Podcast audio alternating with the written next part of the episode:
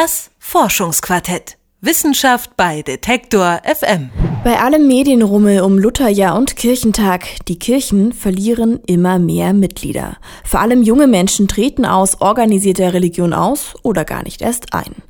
In Umfragen geben sie an, sich keiner Religion mehr zugehörig zu fühlen.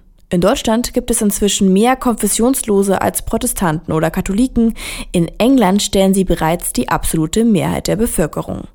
Spielt Religion heute wirklich keine Rolle mehr? Befinden wir uns also in einem postreligiösen Zeitalter? Die britische Religionssoziologin Linda Woodhead sieht das anders. Für sie ist Konfessionslosigkeit die neue Religion. Was sie zu dieser Einsicht bringt, darüber berichtet mein Kollege Mike Sattler. Die Wissenschaft ist ein ernstes Geschäft. Forscher brauchen harte Fakten, um ihre Hypothesen zu prüfen. Aber wie bei jedem kreativen Prozess ist manchmal auch Humor geeignet, um auf neue Gedanken zu kommen. Und als Linda Woodhead ihre These über die neue Religiosität zum ersten Mal formulierte, da haben sie sie selber nicht wirklich ernst genommen, sagt sie. Ich hatte einen Scherz machen wollen, weil man ja in der Mode sagt, blau ist das neue Schwarz oder sowas. Also sagte ich, keine Religion ist die neue Religion. Und dann habe ich angefangen, ernsthaft darüber nachzudenken, ist da wirklich eine Alternative zu den Funktionen, die die Kirchen einmal in christlichen Gesellschaften gespielt hatten? Denn Religion beschränkt sich ja nicht nur auf die Kirchen, auf regelmäßige Gottesdienste und Gemeindetreffs mit Kaffee und Kuchen, auf Seelsorgedienste und karitative Arbeit. Seit anderthalb tausend Jahren ist Europa christianisiert. Die christlichen Religionen haben den Alltag durchdrungen, haben mit ihren Werten unsere Kultur geprägt und mit ihren Ritualen unseren Alltag organisiert. Von den Institutionen der Kirchen also einmal abgesehen, was ist Religion? Die Soziologie hat auf diese Frage in den letzten 100 Jahren verschiedene Antworten gegeben. Linda Woodhead, selbst Religionssoziologin, versucht eine Annäherung. Wenn wir Religion so verstehen wie der Soziologe Emil Dürkheim, dass sie nämlich Menschen vereint um bestimmte heilige Werte, dann kann Konfessionslosigkeit eine neue Religion sein.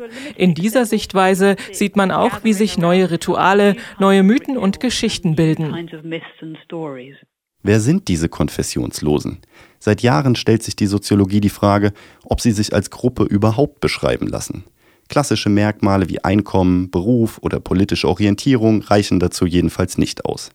Nicht einmal in der Frage nach der Existenz Gottes sind sie sich einig. Viele von ihnen glauben an ein höheres Wesen, einige halten die Frage für unbeantwortbar oder unsinnig, manche sind Atheisten. In der englischen Wissenschaftssprache nennt man das eine klassische Dustbin-Kategorie – freundlich übersetzt Mistkübel-Kategorie. Dort kommt alles hinein, was in den anderen Kategorien keinen Platz hat. Auch Werte scheinen die Konfessionslosen auf den ersten Blick nicht zu teilen. Für Linda Woodhead erklärt sich die Gruppe aber gerade aus diesem Blickwinkel. Es seien eben religiöse Werte, die diese Menschen vereinen. You have a duty es ist die Pflicht, das eigene Talent oder Potenzial auszufüllen. Christen hätten es die Berufung genannt und die Pflicht, anderen zu helfen, das Gleiche zu tun. Also das Leben völlig auszuleben und andere dabei zu unterstützen. Für manche Menschen bedeutet das auch eine ökologische Weltsicht. Wichtig erscheint Woodhead vor allem die Unterstützung anderer. Konfessionslose lehnen Einmischung ab. Vorschriften sehen sie als Angriff auf die Individualität. Das hört sich nach einem liberalen Weltbild an und tatsächlich sind die meisten Konfessionslosen auch eher liberal eingestellt. Nur der Soziologie hilft das wenig, denn auch die Anhänger der Kirchen sind inzwischen größtenteils liberal. Dennoch liegt gerade hier der große Konflikt mit den Kirchen, sagt Woodhead. Deren Angebot, besonders die Rituale, sind zu unpersönlich geworden. Niemand möchte sich mehr die Lieder der eigenen Beerdigung vorschreiben lassen.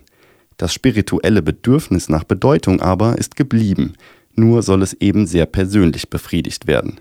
Dort, wo sich die Kirchen geöffnet haben und ihren Mitgliedern mehr Freiheiten lassen, wie etwa in Skandinavien, fällt der Schwund auch deutlich geringer aus.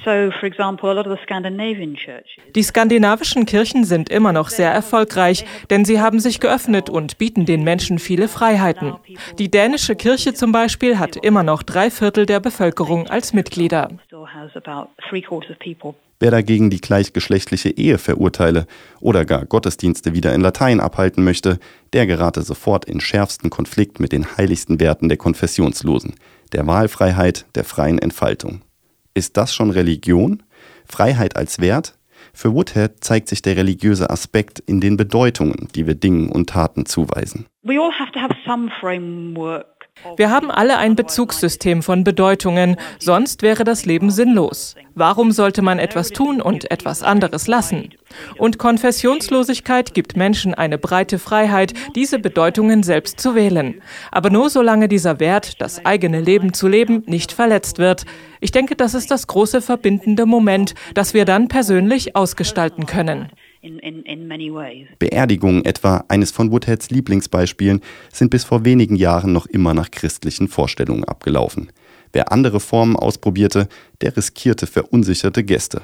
Heute sind alternative Formen normal geworden und niemand ist verstört, nur weil es kein allseits bekanntes Drehbuch gibt. Begräbnisse waren anderthalbtausend Jahre lang christlich. Jeder wusste das und wusste, was zu erwarten war. Seit einigen Jahren ist es genauso normal, ein konfessionsloses Begräbnis zu machen. Um ihre These zu prüfen, hat Woodhead konfessionslose Menschen gebeten, ihnen wichtige Objekte mitzubringen und deren Bedeutung zu beschreiben. Und die Menschen haben eine unglaubliche Vielfalt von Objekten mitgebracht und konnten auch sehr eloquent über deren Bedeutung für sie sprechen. Es variierte sehr stark vom Ehering über den Kiesel, den jemand vom Strand mitgenommen hatte, weil er für ihn Natur und seine eigene Rolle darin symbolisierte. Bis hin zu einem Apple-Computer, den eine Designerin brachte, weil er ihr ermöglicht, kreativ zu sein. Kreativität und der Wille zur Gestaltung schält sich so als ein weiterer Kern des Glaubens der Konfessionslosen heraus. Ständig neue Rituale entwickeln, neue Mythen konstruieren, neue Sinnzuweisungen erfinden. Diese Freiheit setzt Kreativität voraus, und so überrascht es kaum, dass ein kleiner Teil an Institutionen geblieben ist.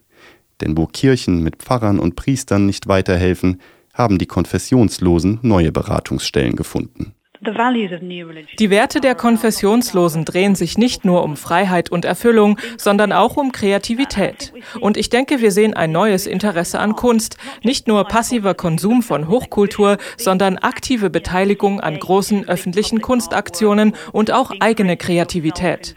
Das ist ein großer kultureller Wandel.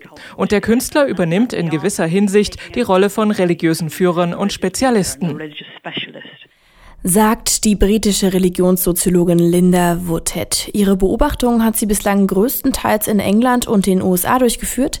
Jetzt hat sie aber für ein Jahr die Hans-Blumenberg-Professur der Westfälischen Wilhelms-Universität Münster inne und kann in dieser Zeit untersuchen, ob es sich in Deutschland ähnlich verhält. Das Forschungsquartett. Wissenschaft bei Detektor FM.